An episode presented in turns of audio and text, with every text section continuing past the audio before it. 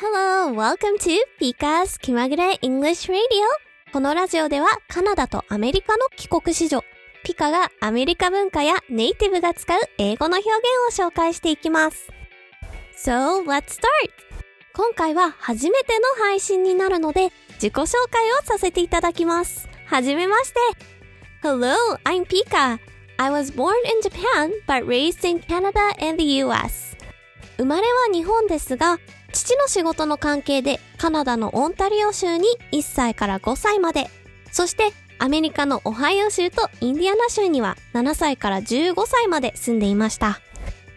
現地の公立の学校に通っていたので、小学校では毎月プレゼンテーションやスピーチをする課題に追われていました。アメリカの高校ではマーチングバンド部にも入りまして、マーチングバンドの大会で全米5位と最優秀音楽賞も受賞したことがあります。確かに毎日大変ではありましたが、日本では学ぶことができないことを吸収できた貴重な期間でした。その後は日本の高校と上智大学外国語学部英語学科を卒業しました。社会人になってからは大手メーカーで海外調達の担当でした。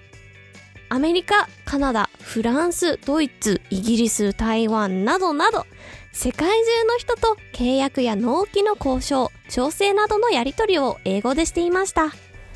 英語を使わなかった日なんてないくらい英語漬けの毎日だったんです。そんなこんながありまして、英語を通して世界を知る楽しさを伝えたいという気持ちから、小中学校の英語講師を経験し、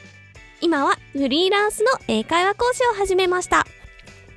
ネイティブが使う英語の表現以外に、10年以上も海外に住んだ帰国子女だからこそわかる海外事情や日本の学校での英語教育では教えられないことを伝えていきたいなと思っています。So thank you for listening. It was very nice to meet you.